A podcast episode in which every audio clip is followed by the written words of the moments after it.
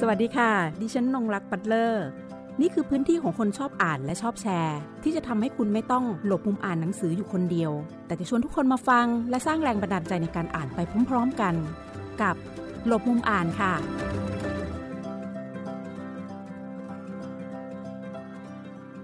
เราจะรักกันไหม ถ้าเราดูทีวีกันคนละช่อง เราจะฟังกันไหม ถ้าเราพูดกันคนละภาษา เราจะยิ้มให้กันไหม ถ้าเรานิยามความดีกันคนละอย่าง เราจะเดินด้วยกันไหม ถ้าเราก้าวขาช้าเร็วคนละจังหวะ เราจะช่วยเหลือกันไหม ถ้าเราใส่เสื้อผ้ากันคนละแบบ เราจะเป็นห่วงกันไหม ถ้าเรามุ่งหน้ากันไปคนละทิศ เราจะกินข้าวหม้อเดียวกันไหม ถ้าเราใช้กฎหมายกันคนละฉบับ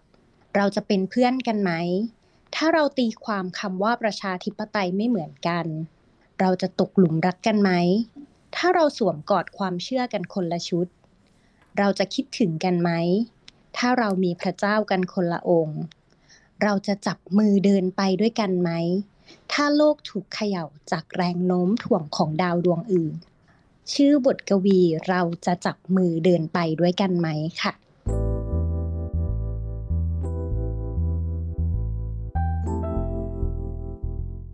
สวัสดีคุณผู้ฟังรายการหลบมุมอ่านทุกท่านค่ะ วันนี้รายการของเราเปิดตัวรายการด้วย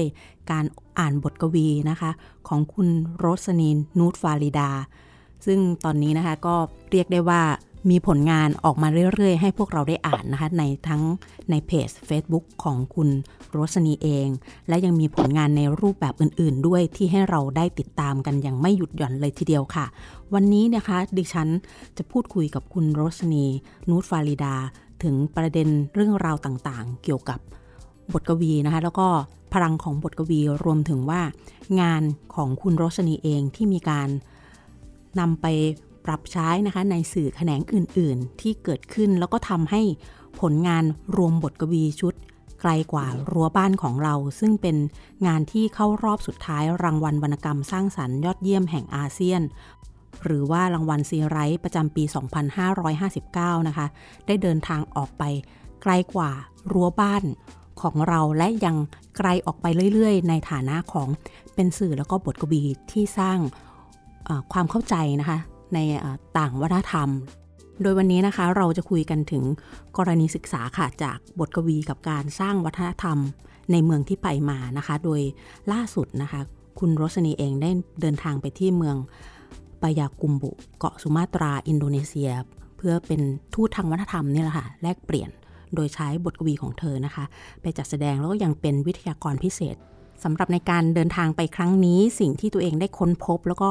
ได้เห็นถึงพลังของบทกวีรวมถึงการเป็นสื่อทางวัฒนธรรมของบทกวีที่นำเอาไปในฐานะผู้ที่ไปแลกเปลี่ยนในครั้งนี้ ได้เก็บรับอะไรมาบ้างแล้วได้เห็นอะไรบ้างในเมืองที่เดินทางไปมาล่าสุดนี้ค่ะ ค่ะสำหรับเมืองที่ไปมาค่ะ ชื่อเมืองปายากุมบุนะคะ อยู่บนเกาะสุมาตรา เรียกว่าจังหวัดสุมาตราตะวันตก จุดเด่นของพื้นที่นี้เนี่ยค่ะ ก็คือวัฒนธรรมแบบมินังกาเบา หลายๆ คนอาจจะไม่เคยได้ยินนะคะวัฒนธรรมแบบมินังกาเบาเนี่ยก็ถ้าให้อธิบายคร่าวๆง่าย ๆ ก็คือ เวลาที่เราเห็น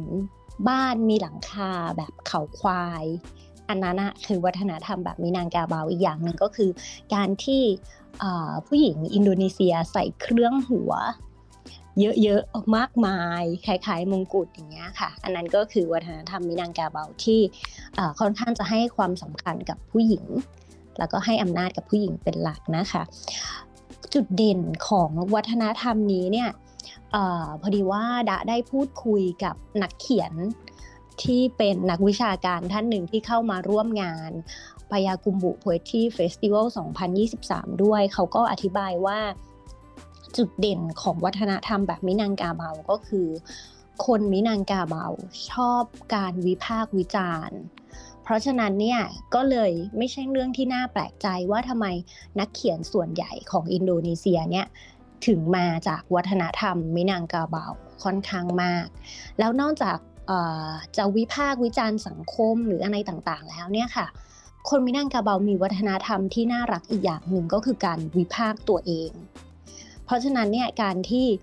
วิพากษ์กันอยู่ตลอดเวลาเนี่ยมันก็เลยส่งผลต่องานเขียนแล้วก็งานในเชิงการสื่อสารทางวัฒนธรรมอื่น ๆ ด้วย เพราะว่าตัว festival ที่ไปมาเนี่ยค่ะไม่ได้มีแค่การเวิร์กช็อปอ่านหรือเขียนบทกวีหรือเสวนาเพียงอย่างเดียว แต่ว่างานมันถูก create ให้สนุกมากเลยก็คือมี การเสวนาเหมือนเสวนาในบ้านเราเนี่ยค่ะ มีเสวนาวิจารณ์หนังสือ แนะนำหนังสือ มีการเวิร์กช็อปเรื่องงานเขียนให้เด็ก ๆ ในโรงเรียน แต่ว่านอกเหนือจากนั้นเนี่ยก็มีเพิ่มเติมมาก็คือการประกวดอ่านบทกวี ซึ่งเขาไม่ได้แค่มายืนอ่านบทกวีอย่างเดียว แต่ว่าทุกคนที่ขึ้นมาบนเวที poetry slam เนี่ยค่ะ เหมือนมีโชว์พิเศษเลยเหมือนคล้ายๆเรานั่งดูโชว์ของทุกคนทุกชิ้นที่ขึ้นมาเหมือนละครเวทีสั้นๆ ที่เชื่อมโยงกับบทกวีที่เขาอ่าน ที่เขาเขียนหรือที่เขาท่องจำมาเนี่ยค่ะ แล้วแต่ละคนก็กล้าแสดงออกมากๆอันนี้เป็นแบบเด็ก ๆ ในโรงเรียนนะคะ เด็ก ๆ เยาวชนเลย แล้วก็แบบที่เป็นผู้ใหญ่เป็นเป็นบ้านเราก็เรียกว่าเป็นนักแสดง บทกวีมืออาชีพอย่างเงี้ยค่ะแบบมีโปรดักชันเล็ก ๆ ของตัวเองเลยก็ก็เอามาโชว์ในงานด้วย ซึ่งมันมันตื่นตาตื่นใจมากว่าทำไมคนในพื้นที่นั้นถึงมีความกล้าแสดงออกมากก็ถือว่านี่คือเป็นภาพนำเสนอให้เราได้เห็นภาพตามไปด้วยเลยนะคะ ถึงการสื่อสารทางวัฒนธรรม โดยใช้บทกวีนะคะ เข้ามาใช้ทำให้เราเนี่ยได้ ถือว่าได้รู้จักกันมากขึ้น แล้วก็ทางคุณโรชนีเองนะคะ ถือว่าได้มาเปิดพื้นที่ให้กับพวกเราได้รู้จักกับวัฒนธรรมมินังกาเบาค่ะ มีความน่าสนใจทีเดียว เอาง่ายๆ อย่างที่คุณโรชนีบอกนะคะ สังเกตที่บ้านหลังคาแบบเขาควาย แล้วก็เรื่องเครื่องเครื่องหัวที่เป็นเครื่องประดับของผู้หญิงนะคะ อันนี้เป็นจุดเด่นของเขา รวมถึงยังสะท้อนให้เห็นภาพของ วัฒนธรรมของคนที่นั่นในเรื่องของการเป็นนักคิดนักวิพากษ์วิจารณ์นะคะ ทั้งในตัวบทในเรื่องของสังคม วัฒนธรรม และเขายังมองย้อนกลับมาที่ตัวของเขาเองด้วย ทีนี้ในผลงานของคุณโรชนีเองนะคะ ตัวชิ้นงานเนี่ยมันจะมีลักษณะของความเป็น documentary poetry นะคะซึ่ง ประเด็นนี้คุณโรชนีเองก็เคยนำเสนอในเวทีเสวนานานาชาติที่ฟิลิปปินส์นะคะ จึงอยากจะให้ช่วยขยายความตรงนี้หน่อย เพราะเราก็จะเห็นว่าในช่วงหลังเนี่ยคุณโรชนีเองก็จะไปปรากฏนะคะตามงานที่มีประเด็นที่เกี่ยวกับ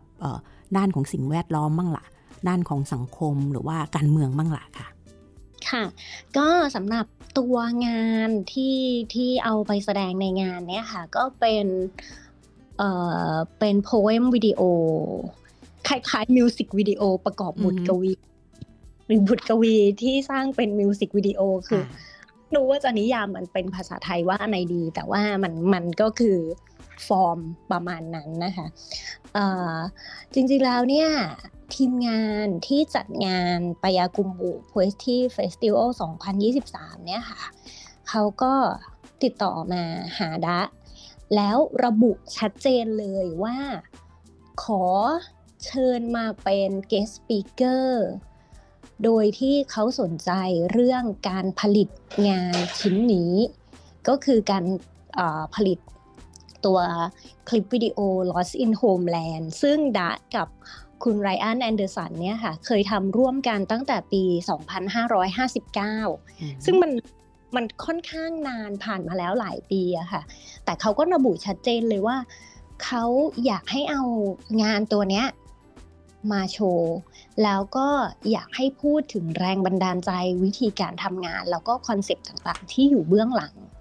การทำงานชิ้นนี้ทั้งหมดคือเจาะเจาะจงมาเลยว่าอยากให้พูดถึงงานชิ้นนี้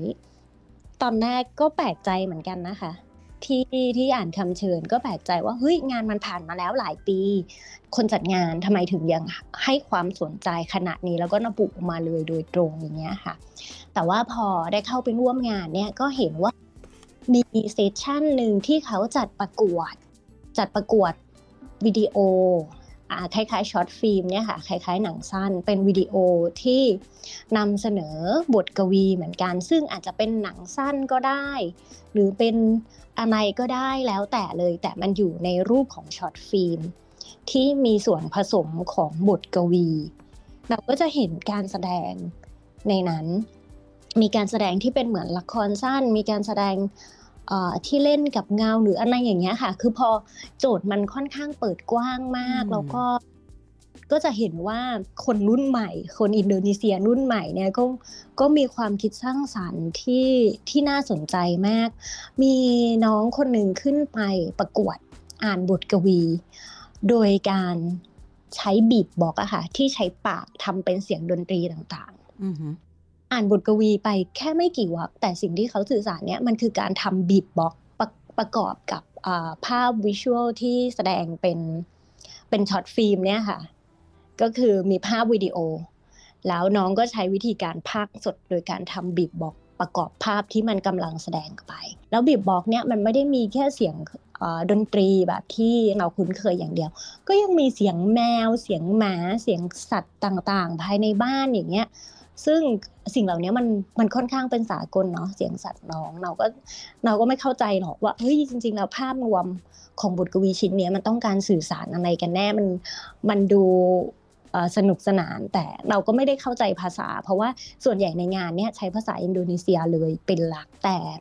ไอตัวเนี้ยค่ะ ตัวงานแสดงชิ้นนี้ของน้องเนี่ยคืองานที่ได้รับรางวัลชนะเลิศไอการแสดงบิดบ็อกประกอบภาพ ที่มันเคลื่อนไหวอยู่ในจออย่างเงี้ยค่ะ เรารู้สึกว่าเฮ้ยกรรมการเขาก็เปิดกว้าง แล้วก็ให้คะแนนความคิดสร้างสรรค์มากพอสมควรเลยทีเดียว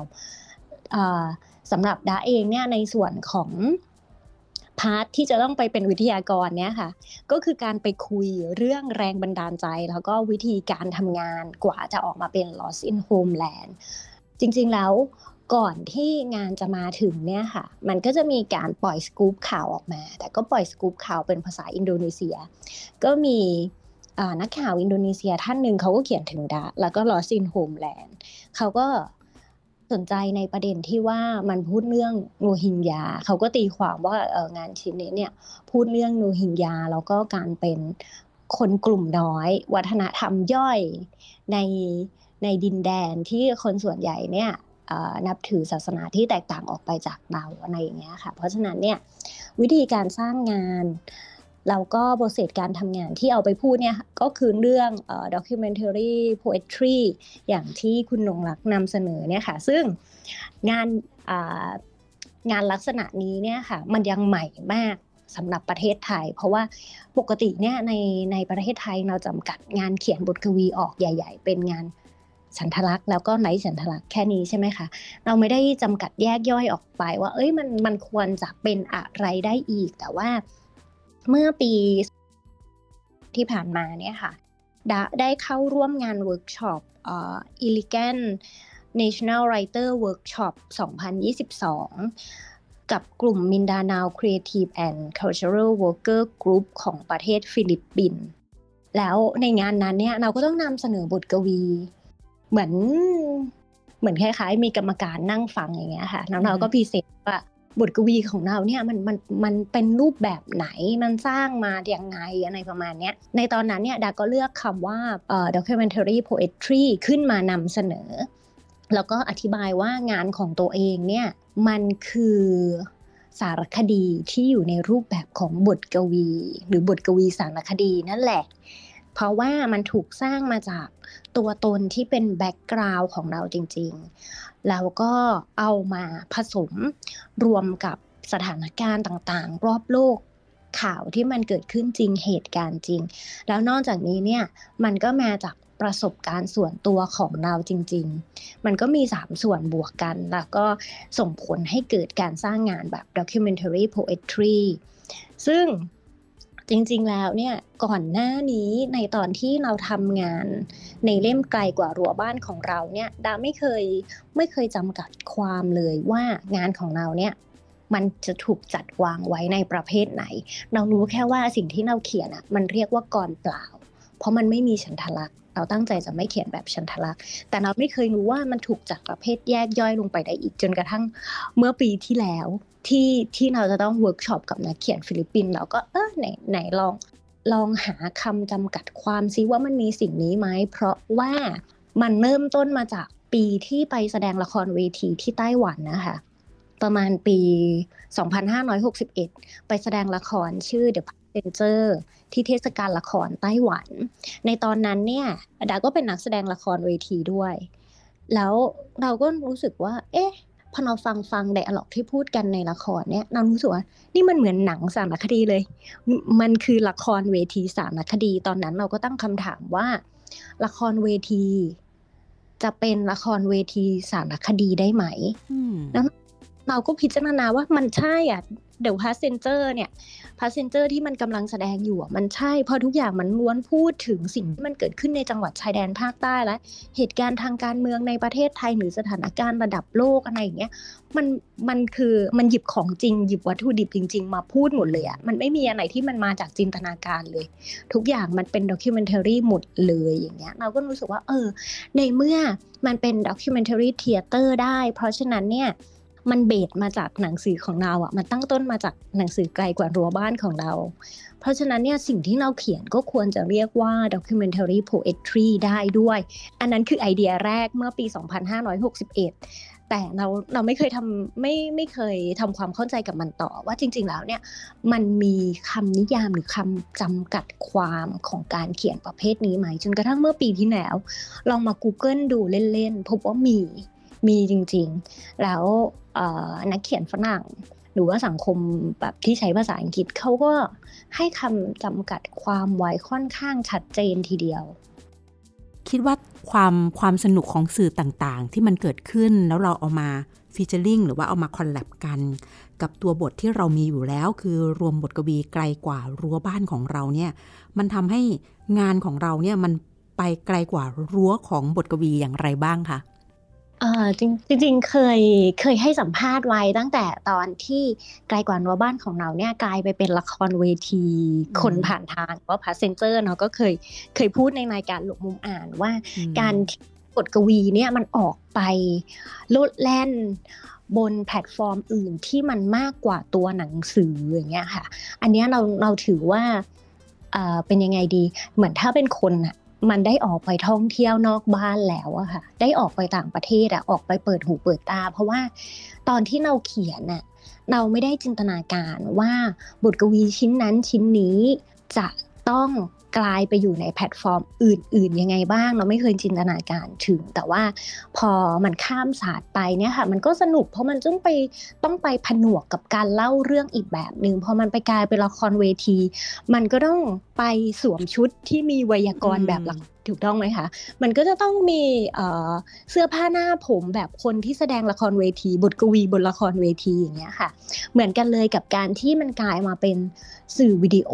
หรือว่าเป็นภาพยนตร์สั้น มันก็จะถูกตีความถูก เรียกว่าบิดอะไรบางอย่างออกไป บางทีเนี่ยตัวหนังสือที่เราเขียนเนี่ยมันเหมาะจะอ่านเงียบๆอะอ่านเป็นตัวหนังสือ แต่พอมันไปอยู่บนเวทีละครเวทีเนี่ยค่ะคำพูดบางคำมันก็จะต้องถูกบิดออกไปหรือว่าปรับใหม่ให้มันพูดคล่องพูดแล้วก็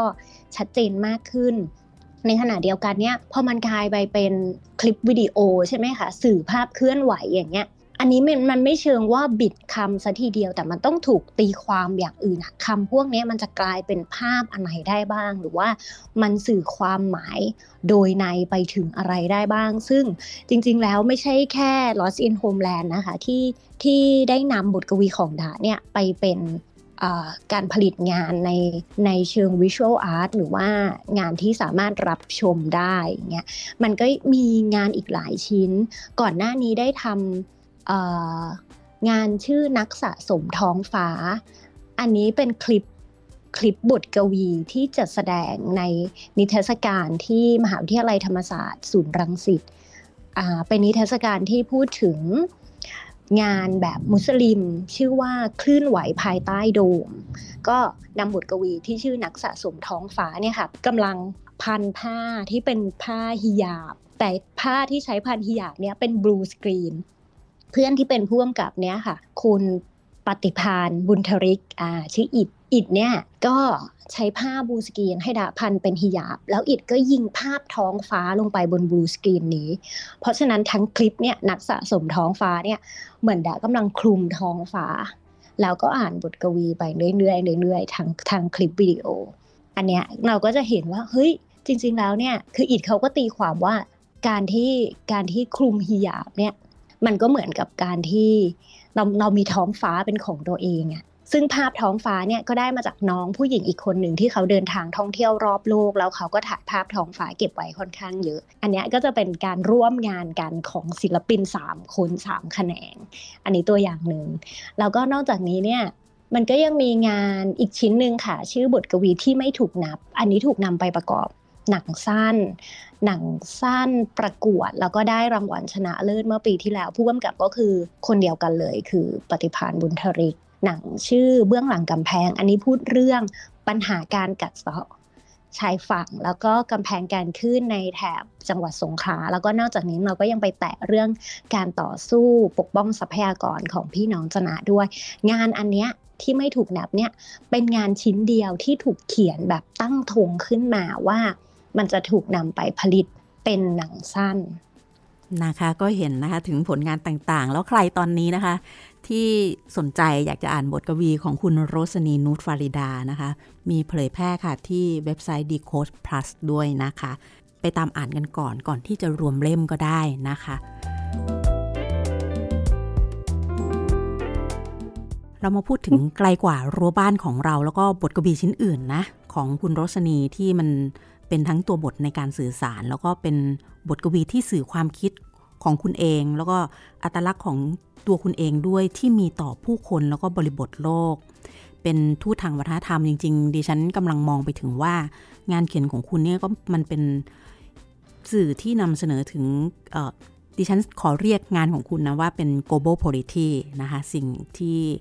มันเข้าไปสกิดเราให้ได้ร่วมตระหนักถึงในความเป็นสากลความเป็นนานาชาติด้วยนะคะสิ่งที่ทำให้เราเห็นมนุษย์โลกในพื้นที่อื่น ๆ เหมือนเหมือนกันนะคะ ว่าณโมเมนต์แต่ละโมเมนต์ของแต่ละที่เนี่ยมันสามารถเชื่อมร้อยต่อกันหรือว่าอาจจะมีปัญหาเชิงโครงสร้างใด ๆ ที่คล้ายกันอยู่บ้าง ไม่ว่าจะเป็นในเรื่องของสิ่งแวดล้อมสังคม การเมืองแล้วก็วัฒนธรรมนะคะ มันก็ได้ขยายอยู่ในบทกวีที่คุณโรชนี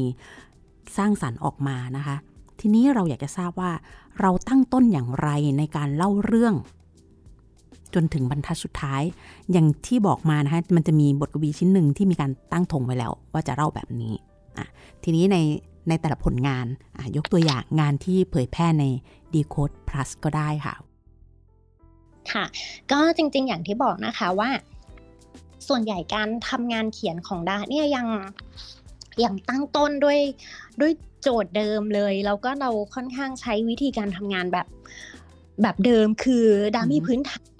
การทำงานมาจากการเป็นนักข่าว เพราะฉะนั้นเนี่ยสิ่งต่างๆที่ที่มันเกิดขึ้นสถานการณ์ในโลกเนี่ยไม่ว่าจะเป็นสถานการณ์ทางด้านการเมืองสิ่งแวดล้อม หรือความสัมพันธ์ระหว่างประเทศอะไรเนี่ยมันก็ค่อนข้างจะส่งผล ต่อต่อความรู้สึกของเราโดยตรง เพราะฉะนั้นเวลาส่วนใหญ่ที่เลือกหยิบประเด็นใดประเด็นหนึ่งมาเขียนงานเนี่ย ประเด็นนั้นมันจะทำงานกับความรู้สึกนึกคิดหรือจิตใจเรามากเป็นพิเศษแล้วเราก็มาตั้งต้นว่า เราอยากเล่าเรื่องอะไรในประเด็นนี้ แล้วเล่าด้วยน้ำเสียงของใครเราก็เล่าแค่ไหนมีแค่สามอย่างเลยก็คือ เล่าอะไรเล่าด้วยน้ำเสียงของใครเราก็เล่ามากน้อยแค่ไหน เราจะไม่เราจะไม่เล่าแบบจากต้นจนจบเหมือนนิทาน บางทีเราแค่ตัดมาเป็นฉากหนึ่งอะอย่างเช่นมีบทกวีชิ้นหนึ่งที่ดาชอบมากๆ ชื่อว่า 145 เดซิเบล เหนือท้องฟ้าริมแม่น้ำสารวิน เป็นบทกวีที่พูดถึงผู้คนแนวตะเข็บชายแดนพม่าค่ะ ว่าตอนนี้เขามีชีวิตความเป็นอยู่กันยังไงบ้าง เราก็ หยิบขึ้นมาแค่แค่ฉากหนึ่งเลยอะฉากว่าเฮ้ยถ้าตอนที่มันมีมันมีการยิงระเบิดทิ้งระเบิดมาโดนหมู่บ้านโดนทำลายเนี่ย แล้วคนในหมู่บ้านเนี่ย จะต้องชักชวนกันหนีแล้วอะหนี มันจะเป็นยังไง เราก็เอามีคำว่าเดซิเบลใช่ไหมคะเดซิเบลคือความดังของเสียง เอาหยิบความดังของเสียงแต่ละชนิดนี่แหละ มาเล่นกับบทกวีว่าเสียงแต่ละชนิดเนี่ยมันมีความดังกี่เดซิเบลกันแน่ เช่น เสียงกระซิบ เสียงกระซิบชักชวนว่าเฮ้ยเราหนีไปกันเถอะอย่างเงี้ยเราต้องหนีแล้วอย่างเงี้ยมันดังกี่เดซิเบล หรือว่าเสียงวิทยุที่สั่งการได้เลยว่าอะบรรจุกระสุนแล้วยิงกี่เดซิเบล เสียงระเบิดอะที่มันแหวกอากาศฝ่ามาอย่างเงี้ยอันเนี้ยมันกี่เดซิเบล แล้วเราจะเล่า ของพวกเนี้ยด้วยน้ำเสียงของใคร อันนี้เป็นงานชิ้นที่ชอบมาก แล้วก็ค่อนข้างใช้เวลาทำงานเนี่ยนานมากนานมากนานนานแบบประมาณ 3 เดือนเลยนะคะ แล้วก็ส่วนงานชิ้นอื่น ๆ เนี่ยมันก็ตั้งต้นด้วยวิธีเดียวกัน ก็คือวิธีคล้าย ๆ กันแบบนี้ส่วนใหญ่เนี่ยก็จะเป็นคนคิด หาประเด็นเอง แต่การทำงานร่วมกับ decode plus เนี่ยค่ะ ทีมงาน decode เนี่ยบางทีก็จะมีบรีฟว่าเดี๋ยวจะมีอีเวนต์อะไรเกิดขึ้นหัวข้อไหน แล้วก็อยากจะได้งานในทีมนั้นทีมนี้เราก็จะคุยกัน แล้วก็เราก็ผลิตงานให้แบบนี้ก็มีเหมือนกันค่ะ แล้วก็การที่คุณนุงรักพูดเรื่องการเป็น global poetry เนี่ยว่า มันมันสกิดหรือมันปลุกอะไรในตัวเราบ้างอย่างเงี้ยค่ะ ก็จะต้องขอบอกว่า การออกไปนอกบ้าน หรือว่านอกประเทศเนี่ย มันก็มีข้อดีตรงที่มันทำให้เราเห็นงานตัวเองชัดเจนขึ้นด้วยนะ เหมือนทุกครั้งที่เวลาเราไปต่างประเทศอะ เราก็จะเห็นความเหมือนความต่างเห็นจุดเชื่อมร้อย หรือว่าเห็นกำแพงเห็นสะพานทางวัฒนธรรมที่มันโผล่ขึ้นมาเต็มไปหมดเลย แล้วก็การไปร่วมงานวรรณกรรมที่ปายากุมบุเนี่ยมันก็ให้ความรู้สึกแบบนั้นเหมือนกันค่ะ แต่ว่าคราวนี้พอมันเป็นการนำเสนอในเวทีนานาชาติเนี่ยค่ะ มันก็ต้องคำนึงถึงมารยาทของการสื่อสารข้ามวัฒนธรรมด้วย เราก็ต้องระวังเรื่องประเด็นละเอียดอ่อน ทางวัฒนธรรม หรือว่าประเด็นละเอียดอ่อนระหว่างประเทศด้วย ตอนแรกเตรียมบทกวีไปอ่านเนี่ยประมาณ 4-5 ชิ้น เพื่อจะอ่านในพิธีปิดงาน แต่ว่าคราวนี้เนี่ยเราก็ต้องมาเลือกอย่างพิถีพิถันว่า เราจะอ่านบทไหนให้คนฟังซึ่งคนฟังเนี่ยก็เป็นคนอินโดนีเซียบนเกาะสุมาตรา เพื่อให้เขาฟังแล้วเนี่ย ให้มีความรู้สึกร่วมไปกับบทกวีได้มากที่สุด อันนี้เนี่ยมันเป็นศาสตร์หนึ่งของการสื่อสารสาธารณะเลยนะคะ ที่จะต้องคำนึงถึงคนฟังเป็นสำคัญสำหรับในวันนี้นะคะ รายการหลบมุมอ่านต้องขอขอบคุณนะคะ คุณโรสนีนูตฟาริดาที่มาร่วมพูดคุยกับรายการ แล้วก็นำเสนอให้เห็นถึงบรรยากาศของงานเทศกาลบทกวีนะคะที่ไปร่วมมาที่เมือง ปายากุมบุเกาะสุมาตราอินโดนีเซียทำให้เราได้เห็นถึงความหลากหลายในการนำเสนอตัวชิ้นงานของบทกวีประเภทต่างๆ ที่ได้เข้าไปทำงานข้ามศาสตร์กับสื่อประเภทอื่นด้วย ยังมีอีกหลายบทกวีด้วยกันนะคะ ตอนที่คุณโรสนีได้ยกตัวอย่าง 145 เดซิเบลเนี่ยดิฉันก็มองภาพซ้อนขึ้นมาว่ามันอาจจะเป็นคลิปภาพอะไรสักอย่าง ซึ่งมันกำลังประกอบไปด้วยเสียงของบทกวี เนื้อหาในบทกบีชิ้นนี้เข้าไปด้วยนะคะ เราก็หวังว่าค่ะ ไกลกว่ารั้วบ้านของเราจะได้เดินทางออกไปเรื่อยๆนะคะ แล้วมันยังทำให้ตัวผู้สร้างสรรค์งานเองคือคุณโรสนีนุชฟาเรดา ได้ค้นพบรูปแบบใหม่ๆ และได้ตีความใหม่ๆ กับผลงานของตัวเธอเองด้วยค่ะ วันนี้ขอบคุณที่ติดตามรับฟังรายการหลบมุมอ่าน สวัสดีค่ะ